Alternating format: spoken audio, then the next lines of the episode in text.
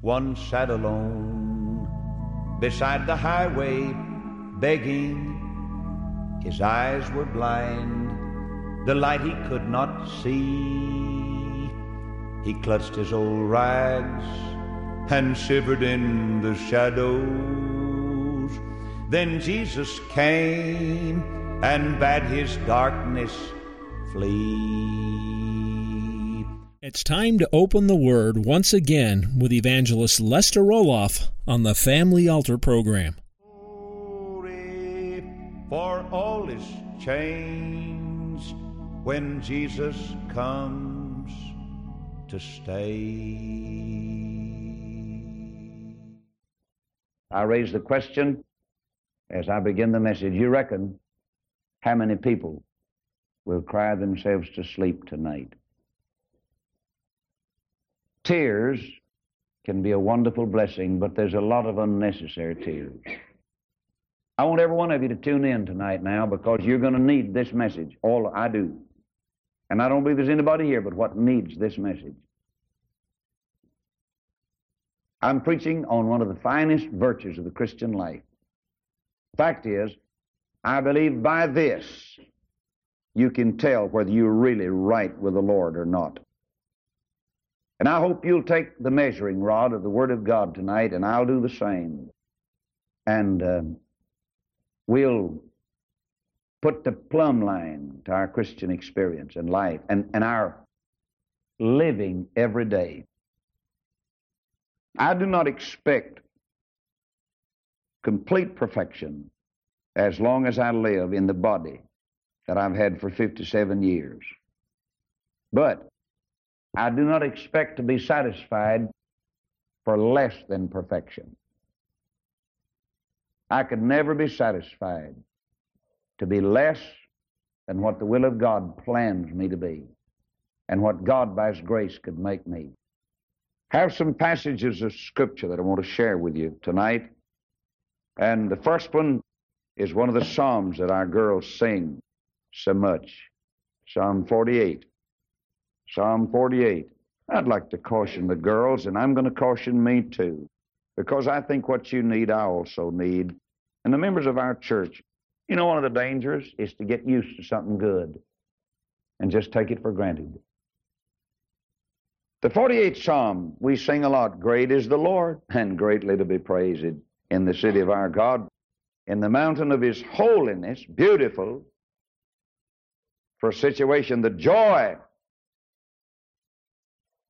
of the whole earth is Mount Zion, on the sides of the north, the city of the great king. No, God is known in her palaces for a refuge.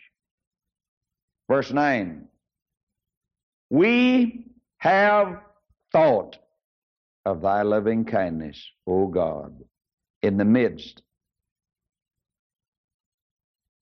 of thy temple. Turn to Psalm 42 and verse 8.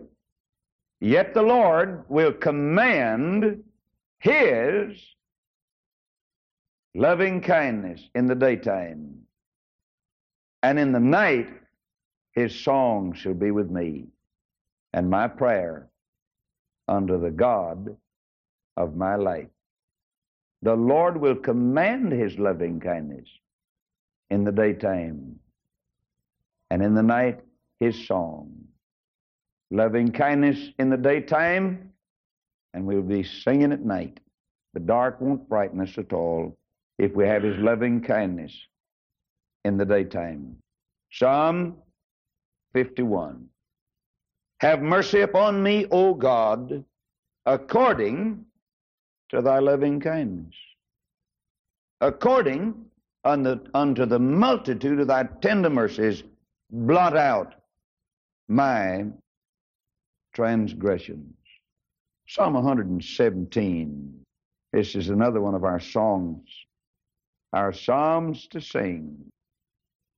I still believe that the singing of the Scripture and the memorizing of the Scripture is one of the greatest ways there is to get the Word retained in the heart of a Christian. I don't expect the devil's crowd to sing the Scripture. Oh, praise the Lord, all ye nations. Praise him, all ye people. For his merciful kindness is great toward us, and the truth of the Lord endureth forever. Praise ye the Lord. So that'd be a good chapter to memorize, wouldn't it? Just about anybody could memorize that one. And I promised the Lord this week that I'm going to get busy again working on the scripture. And I notice when I work on the scripture, it works on me. And that's good. The scripture doesn't need me, but I sure need it. The Lord can get along nicely without me, but I cannot get along without Him. Psalm 141, verse 5. Let the righteous smite me. Let the man that's right smite me. It shall be a kindness. And let him reprove me. It shall be an excellent foil, which shall not break my head. For yet my prayer also shall be in their calamities. Let the righteous smite me. It shall be a kindness. Turn to Jeremiah chapter 31. Jeremiah chapter 31, verse 3. The Lord hath appeared of old unto me, saying, Yea, I have loved thee with an everlasting love. Therefore, with loving kindness have I drawn thee. God draws us with his loving kindness. According to thy loving kindness, he said, I want you to blot out all my iniquities. Proverbs chapter 31. This is that last chapter in it of the book of Proverbs. Has to do with a precious wife and mother. And I'd never seen this till this week when I read it to our early morning prayer band that meets with us at 6:30 at the office each day. The 31st chapter in verse 26. She openeth her mouth with wisdom, and in her tongue is kindness. No. In her tongue is the law of kindness. Now, what law is that? What is the law of kindness? Did James talk about the royal law? What was the royal law? Love. Oh, tonight, how different this world would be if I could just get every one of you to practice, and if I could practice myself, this sweet and blessed truth that we've got for your heart tonight. I feel like we ought to stop and pray now. Everybody pray. Our Heavenly Father, we've come to another supernatural challenge and an impossible task without the Holy Spirit. And dear Lord, tonight I pray that you'll give us a real glimpse of what this great truth could mean to this home and to our work and the girls and the boys and all the people that come this way.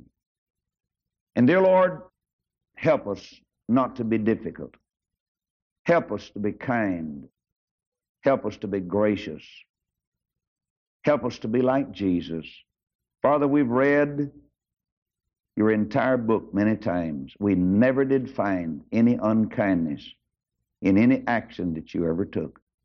We followed Jesus all the way from Bethlehem's manger to that old hill called Golgotha, and we never have found him being unkind, not even one time. And Lord, that indicts us and rebukes us and shames us. It really does. And dear Lord, I pray that tonight you'll put just a load of love and gentleness and the law, the law of kindness in our mouths. And then we believe that if we have the law, we'll have the love, and then we'll have the kindness. Now, Father, bless tonight every home. Bless my own home, and bless my loved ones tonight. And Father, I pray for the people who belong to this church. Help us to know how to conduct ourselves in holiness, knowing that we're being watched every day. And dear Lord, as the leader of this unusual opportunity, I really pray tonight that you'll help me not to live a threadbare life. And I'll not uh, be a needler. And I'll not be unkind. But Father, I pray that I'll be like Jesus. And I'll be like the Holy Spirit can make me through His wonderful Word.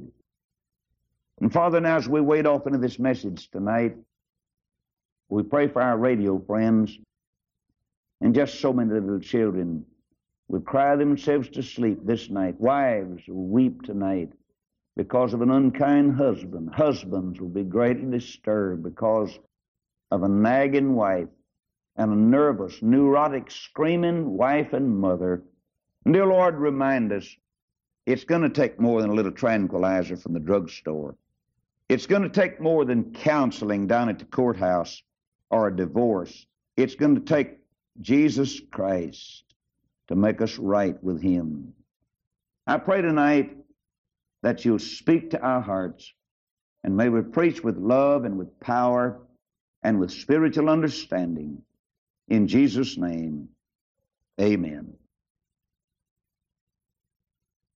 She openeth her mouth with wisdom. Number one. Her tongue is the law of kindness.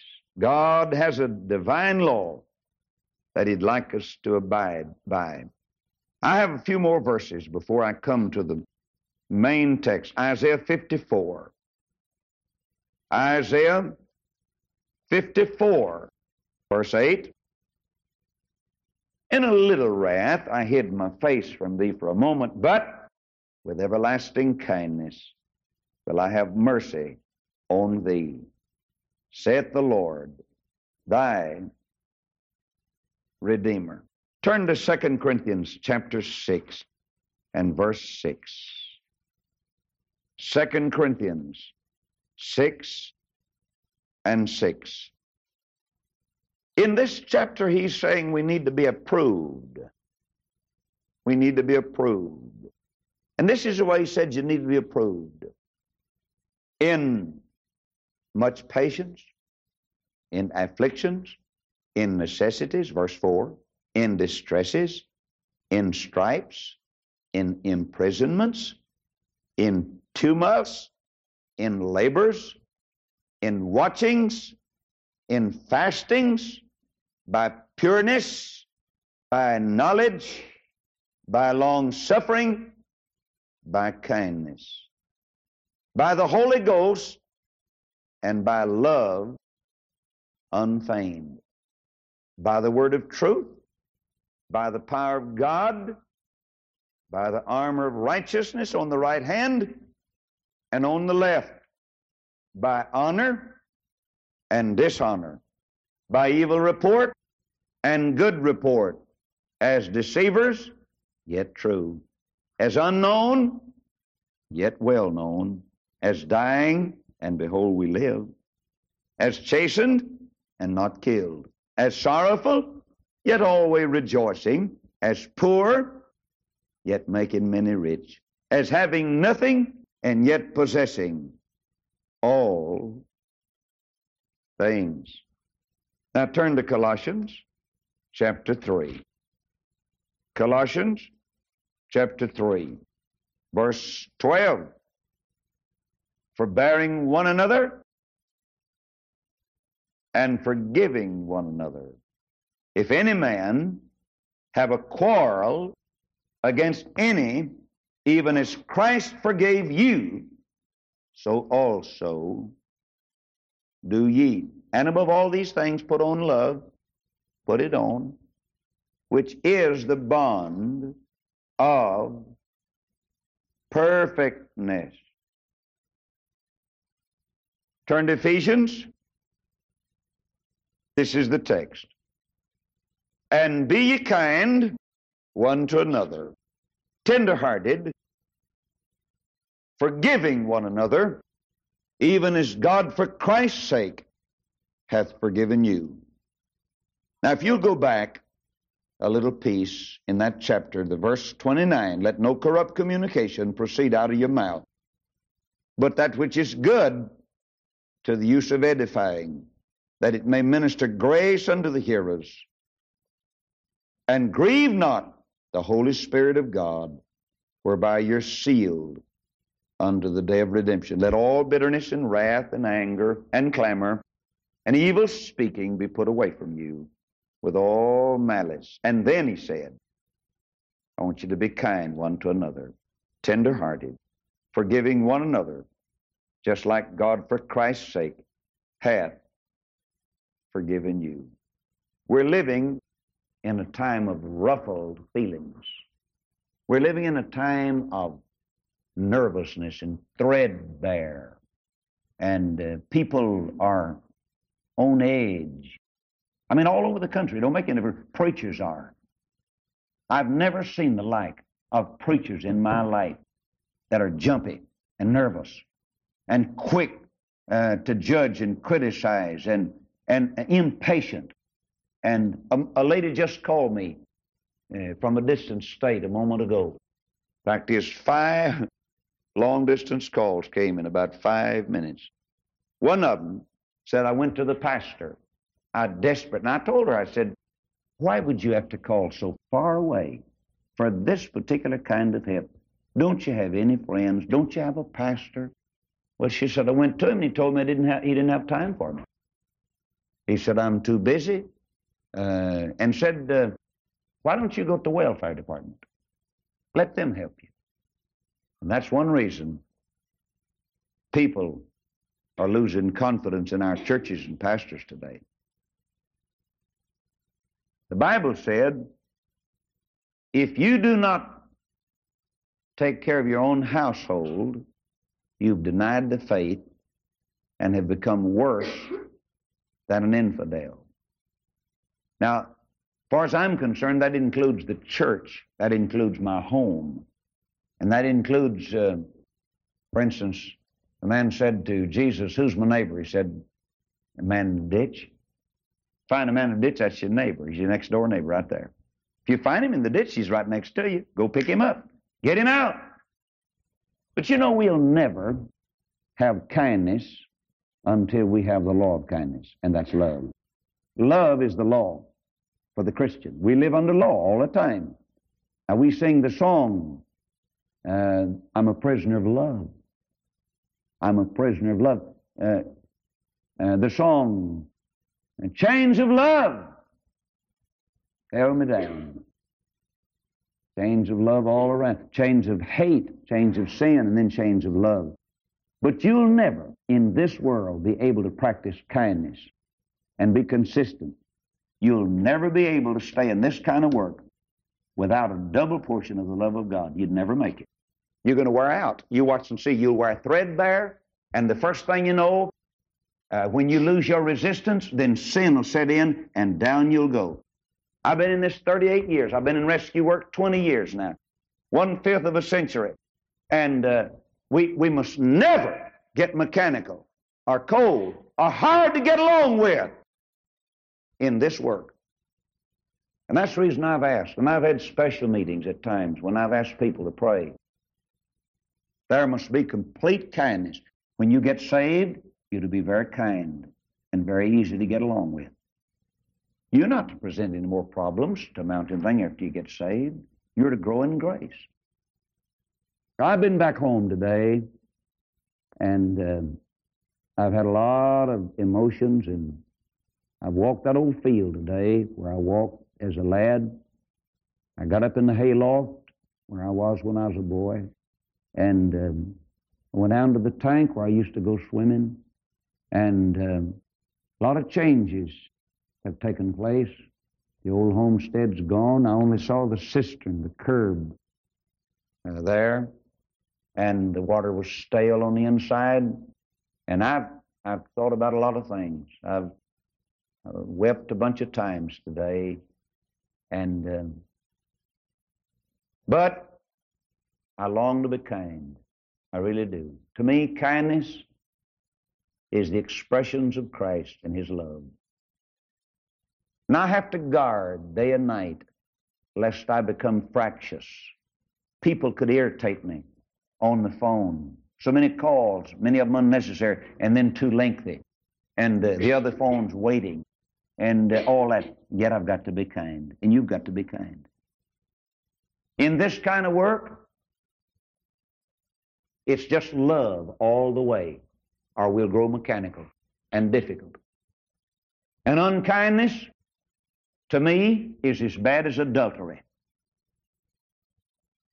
It's as bad as murder because you can kill somebody with your unkindness. You girls have killed your mother almost with your unkindness.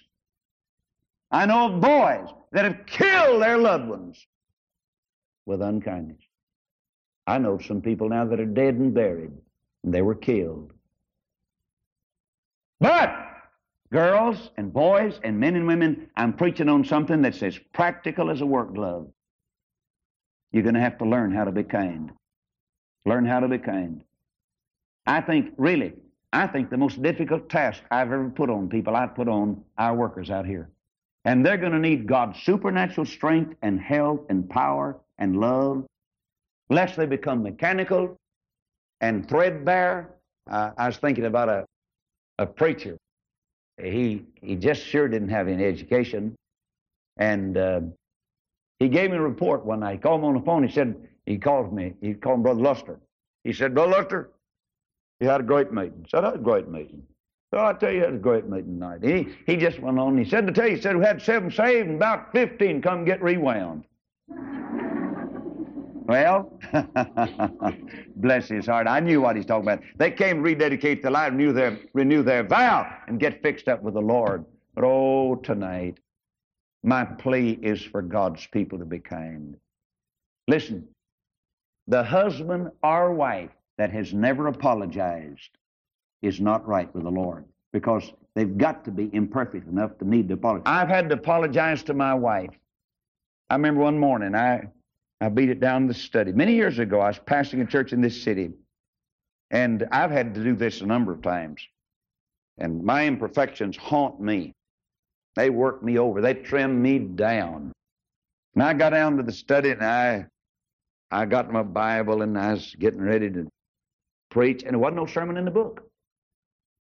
I mean, ordinarily it's just full of them, you know. You just, just, I said, man, wouldn't it be good to preach on that? And I said, that's right there. Oh, me, that'll preach right there. And I, but not that morning. And that was before I really learned to preach by faith. I mean, I just uh, felt like I had to have at least a text, and I couldn't find, it wasn't a text in the Bible. I was in bad shape. And I said, Lord, uh, what am I going to preach? And, and the Lord seemed to say, I don't think you are. Well, I said, why? He said, do you know your home number? I said, yes, sir. He said, how'd you leave everything at the house? I said, pretty bad shape. He said, I believe I just called home. So I dialed TU47925. And you know who answered? the very one I'm supposed to talk to. And I said, honey, I'm sorry. I'm just sorry. Well, she said, I, it's all right now. I'll forgive you. And everything's fine. And she said, really, it was my fault. See? And then we nearly got in a fuss about whose fault it was. yeah, really did. I said, no. I said, I was just plain mean. I mean, I was ugly. And uh, she forgave me. And you know, the text began to jump at me. I mean, it just, Bible's plumb full of preaching, see? That's right. I got a preacher friend. I'm talking to you about something simple. This works in everybody's life. Just make the application right where you are. Don't expect God to bless you. Don't expect to get your prayers answered as long as you're unkind. We got girls in the home. Just plumb hard to get along with. I mean, you just ought not to be that way. We got people that just hard to get along with all over the country. In church, preachers, I've gone in the homes. A preacher that I know of, he, he goes to bed at 10 o'clock at night about that, and he fills up with pills, sleeping pills. You walk into his room, he's so nervous and keyed up, and, and if you go in there 15 minutes after he goes to bed, brother, you're too late because he's knocked out. His tongue is thick. He can't talk with you. He's full of dope. And yet he'll go up in the pulpit and just preach to the people and talk about how big God is and how great the Lord is. It don't mean much to me anymore. If you can't practice what you preach, then I believe I'd stop preaching until I could get caught up with my practicing. Kindness. You know, grace is the Father and the distributor. And then on the string of grace are the links of love. And one of the links is kindness. But you'll never have kindness until you have love. L O V E, love. Love suffereth long and is what? That's what I thought it said. Kind. Don't talk to me about how much you love me when you're unkind. I think I've enjoyed the kindness of God's people today. I don't know how many people kissed me and hugged me and squeezed me and shook my hand. I mean, oh, the sweetest people in all the world. I hadn't seen them in many years.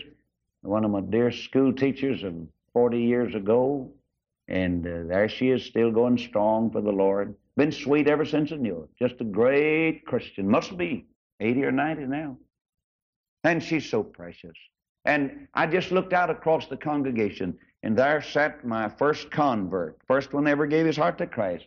I don't know who's happier, me or him that morning. I tell you, I got so excited, I didn't know how to vote him in or vote him out. I mean, it didn't make any difference. I'm telling you, he came down on that cold December morning, and the old stove wouldn't draw, you know, and it wouldn't get wouldn't heat, and it was cold. But I tell you, when old Cullen Neesmith came down the aisle and gave his heart to Christ, and there he introduced me today. My, how precious to see him just walk with the Lord all these years and kind, and everybody in the community knows he's one of the most consistent Christians that ever lived. And you know what changed it all? The love of Jesus. Kind to his family. His family's kind and sweet and precious. That's the way it ought to be. You know, while children leave home, mothers and dads are unkind. You know what'll make a child run from home quicker than anything else? And that's nagging, fussing, backbiting, criticizing parents. Mothers and dads need to constantly walk together. And listen, I, I don't believe it's possible for a husband and wife to get together and stay together and walk together except through prayer and the Bible. I don't care what I do up at this church house and on the radio. That's no substitute for a spiritual relationship with my wife. She and I are going to have to pray together and read the Bible together. And some of you look on me as a mature Christian. I don't feel mature. I mean, I don't, I don't feel my maturity. I just feel like I'm still in the kindergarten. But I'll tell you one thing. Uh, as long as I live, I believe I'm going to have to take the Bible and my wife and I are going to have to read together and pray. Not any problem we face. And that goes for all you men and women out there tonight. And I want to say this. If I've got any men and women that don't pray together, husband and wife don't pray together, I'm, as far as I'm concerned, if I could give a command, you get at it. You just get at it. If we got a member of this church and you don't pray with your wife, you don't pray with your husband, as far as I'm concerned, you get at it. I don't believe you can make it without it. And I don't believe you can be the challenge to your wife or to your husband without praying together and reading the Bible together. I'm at home so little, probably less than most any preacher of this generation, so far as time. But I tell you one thing when I go by that house, and it might be at noon or it might be in the late afternoon or I might run by in the morning, but I tell you what, we got a big old Bible over there, and I said, honey, let's read and pray together. And she's always willing. Always willing. Don't make any difference what she's doing. I mean, everything stops right there. Because we've got a chance to read one chapter at least, and maybe two or three chapters. And sometimes she reads, and sometimes I read. And sometimes I read a verse, and she reads a verse. And sometimes I just lay straight out on the floor, and I said, honey, you just read to me a while, and let me listen. And there have been times, and I'm just like a little child, I know, a lot of times, and uh, I've gone to sleep while she's reading to me. And she'd just quietly ease out and let me sleep. And I was a little embarrassed. And there have been times in our family altar, and I know I, this is just childish, but there have been times when my little children went to sleep on their knees while we were praying. And sometimes I pray too long, maybe. And I try to I try to pray all my long prayers by myself. I really do. You remember the preacher? Never forget this. Um, he was. Uh, he became a. He became really one of the great Christians, one of the greatest Christians. Wilford T. Grenfell. He was an unsaved man. He became uh, the Labrador doctor that went away to the mission field and had some tremendous experiences. And he was uh, in his place of business, and somebody said, I'd like you to go hear the evangelist. Ah, oh, listen, he's a great preacher. He'll preach. No, he said, I'm not interested. He said, when you see one, you've seen them all. When you hear one, you've heard them all. They all got the same tricks, the same pressures, everything. I don't care for him. But he said, I just wish you'd go one time. And I tell you what, if you don't find him different and refreshing and exciting in the message that he brings, I'll never ask you to go again. Wilford T. Grenfell said, okay, I'll go one time and that'll wind it up. I just get this off my chest right now and get it out of the way now, right here in the beginning of the meeting. And so sure enough, Wilford T. Grenfell walked up under the tent or the tabernacle and and uh, the pastor got up and said uh, in his whang doodle tone, Brother so and so, will you lead us in prayer? And the dear brother got up and prayed around the world. He stopped in Africa and he headed for Europe and England and he paused in Russia. He landed at every airport, crossed every sea, waded the oceans, and everybody's kind of getting restless, you know. And finally, the evangelist jumped up and said, uh, Brother, song leader, lead us in a song while this dear brother catches up on his praying. Wilford T. Grenfell had gotten up to walk out. And when that evangelist said that, he came back and sat down. He said, What kind of fellow is that? And he heard him preach. You know what happened? He got saved. He went every night, and God laid his hand on him and sent him away to Labrador and back to the cold regions. And he gave his life for the Eskimos. He set their broke bones, their broken bones, and helped to heal their bodies and was used of the Lord in a magnificent way as the beloved doctor of the Eskimos. But he ran into a preacher that was a little different. I tell you what, the Holy Spirit will make anybody different. He never makes any two people alike. But I'm saying tonight, there's no substitute for kindness. It's the law that brings about the love. And apart from love, every time you get up to testify, here's what you say I was looking for love, but I couldn't find it. Have, I've heard that 1,000 times already. And I guess maybe you were right about it. But I tell you what, when you got to Jesus, you didn't look any further. You found what you were looking for. There's not any love outside of Christ. It's impossible for me to love the people that I work with apart from this book and the Holy Spirit because He sheds abroad the love of God. I hear people say, Well, I tell you, he's just so mean it's hard to love him. Well, that ought to be the easiest person in town to love. Just think how much he needs loving. I tell you what, I, I can love these old rough, rowdy boys. I can love them more than I can love some of these little sissy goodies. These little church members, you know, that are just air, no, no excited about anything. We was up today and had a great crowd. Business as usual with a lot of them, though. I've known them all their life. They've known me all of my life. And yet, some of them came into the altar. God spoke to hearts and blessed them. There's just a lot of people that never get moved about anything. And I want to say to you folks out there, and you adults, you mothers and dads, I don't think you need to go too long without you beating the trail down to the altar yourself.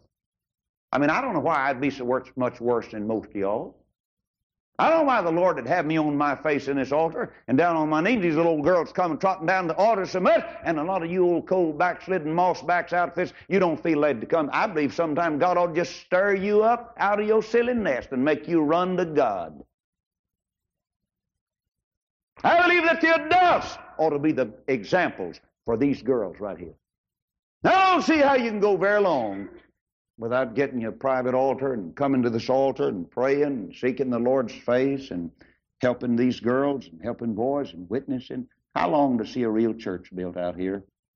I'm not talking about a conventional, I'm not talking about a traditional, I'm not talking about a customary. I don't care anything about that. I'd love to see a gospel preaching, soul winning. I mean, a church that'll build homes, that'll make them just congeal and jail together for God, and Jesus will hold us together and give us the love. Just give us the love for each other that we ought to have. My, listen, I cannot, I cannot put up with unkindness. We've got to be kind. Be ye kind one to another, tender-hearted, forgiving one another, even as God for Christ's sake hath forgiven you. Kindness. Oh, the patience that Jesus would give his children if we just let him. If we just let him. We'll never bless till we bleed. Never will. And somebody's unkindness to me ought not to precipitate unkindness on my part. Not at all It ought to bring about a brokenness. I see my good boy back there, our missionary, uh, down in St. Thomas. And it was so sweet to see them when I landed. I tell you, you never appreciate your, your, your friends like you could until you land on a foreign field. And then you just see Leslie. Twice he's met me. The only two times I've been down there. He's the one that met me over on Beef Island that dark night. And I tell you, that plane let me out. And I started walking down that dismal road, and there wasn't a soul on the island except me.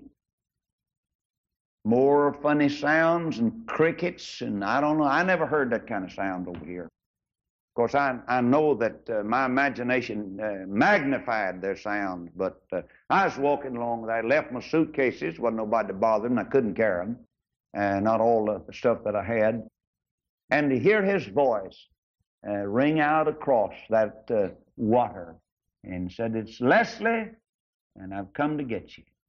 And then to meet him over there, and this time all my keys I planted in the Caribbean Sea. Every, every key I had on the string, I left it, I think, in the baggage compartment. And somewhere between uh, Nassau and St. Thomas, those keys went swimming. And we didn't go back to look for them. But we couldn't get anything open. And Leslie, I guess, is a good deal like his dad. His dad can fix anything on earth, nearly, that needs to be fixed. I mean, he's the greatest mechanic that I've ever seen in my life. I mean, it doesn't make any difference what it is. He can just sort of look through a motor and tell you what's wrong with it. My, that's right, Leslie. He really is. He's just some mechanic.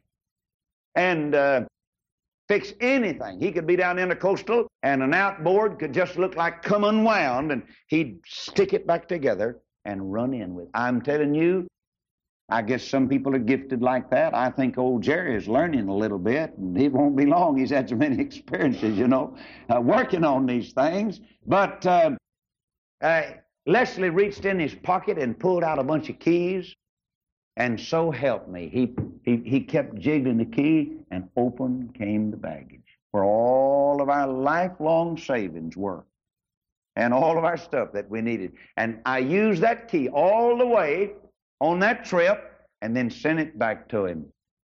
And the Lord provides, doesn't he? Yes, that was a kindness on his part, wasn't it?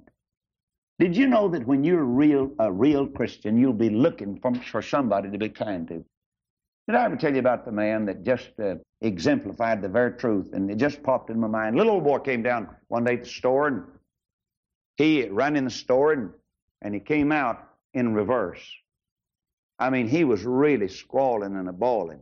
I mean, he stood outside that store, and he just pushed the panic button. He was he was just trembling and crying. And a great big old fine businessman just walked up to him and put his big old arm over on his shoulder and pulled him up and he said, Hey, bud.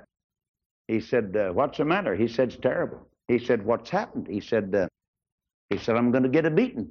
He said, You're going to get a what? I'm going to get a beating. He said, When? He said, When I get home. He said, Well, what have you done? Oh, he said, I lost the grocery money. He said, My daddy sent me to store. And he said, I run across the lot through that grass out yonder and said, I, I, I guess I had a hole in my pocket. It come out. I lost it. And he said, he'll beat me when I get home.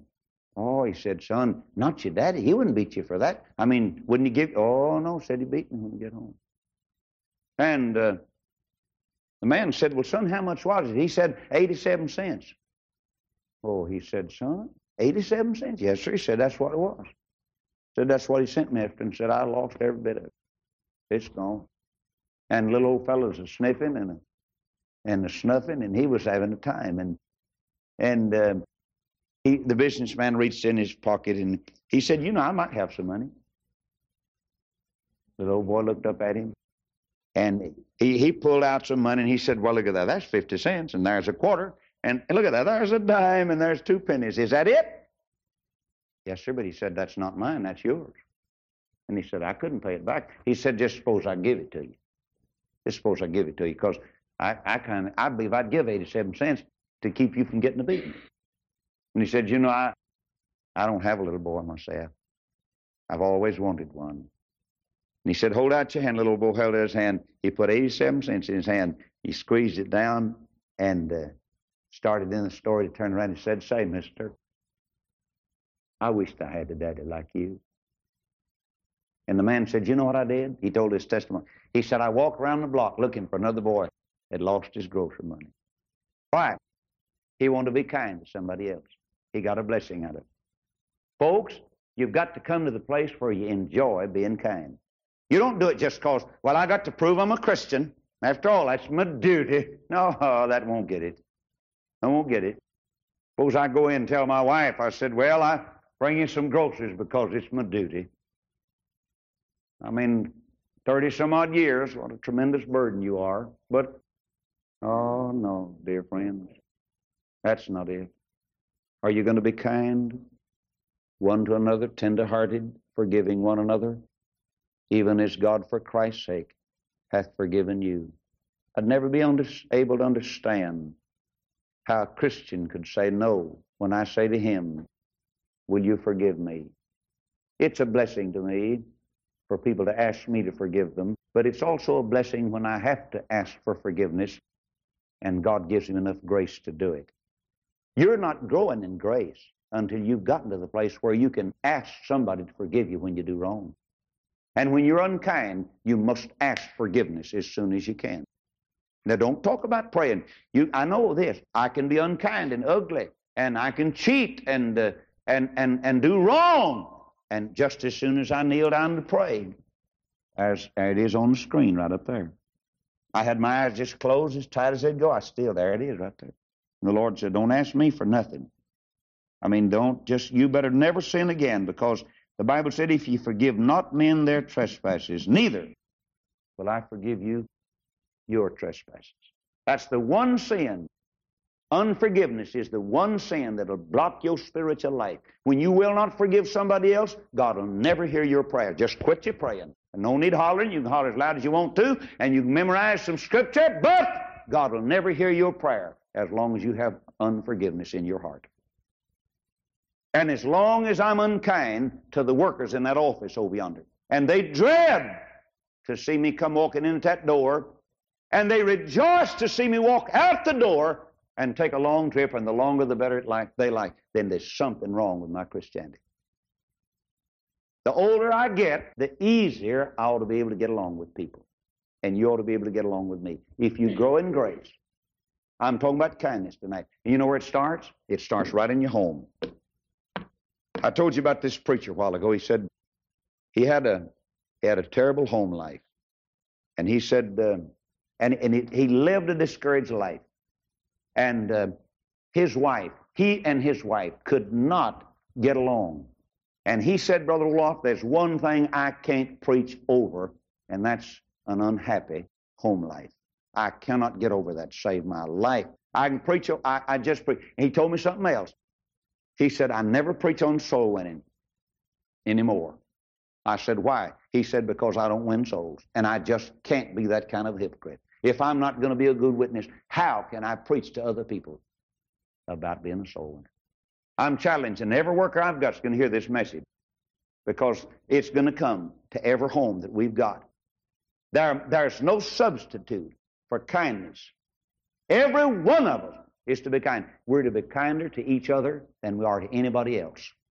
But this whole thing, when it gets honeycombed with unkindness, will cave in and down she'll go. There's no substitute for the law of kindness that ought to be in our mouth. Did you notice where it said the law of kindness is in her what? Her mouth. Where does the expression of kindness come from? It can come from your eyes. It could come from a smile. But it must come from your lips and your tongue. You must talk kindness and you must walk kindness every day. Oh, don't think you can get along with God now and have His power and help people in trouble until you learn how to treat Christians. We must learn this, and this is for every one of us. Thank you for joining us today on the Family Altar program with Lester Roloff. You may listen to the preaching and the special music of the Family Altar program 24 hours a day when you visit our ministry website, roloff.org. We love hearing from our listeners. If this broadcast has been a blessing to you, please write to us at Roloff Evangelistic Enterprises, P.O. Box 100, Fort Thomas, Arizona 85536. Again, that's Roloff Evangelistic Enterprises, P.O. Box 100, Fort Thomas, Arizona 85536. This broadcast is made possible by the prayers and financial support of listeners like you. Thank you for partnering with us, and remember that Christ is the answer.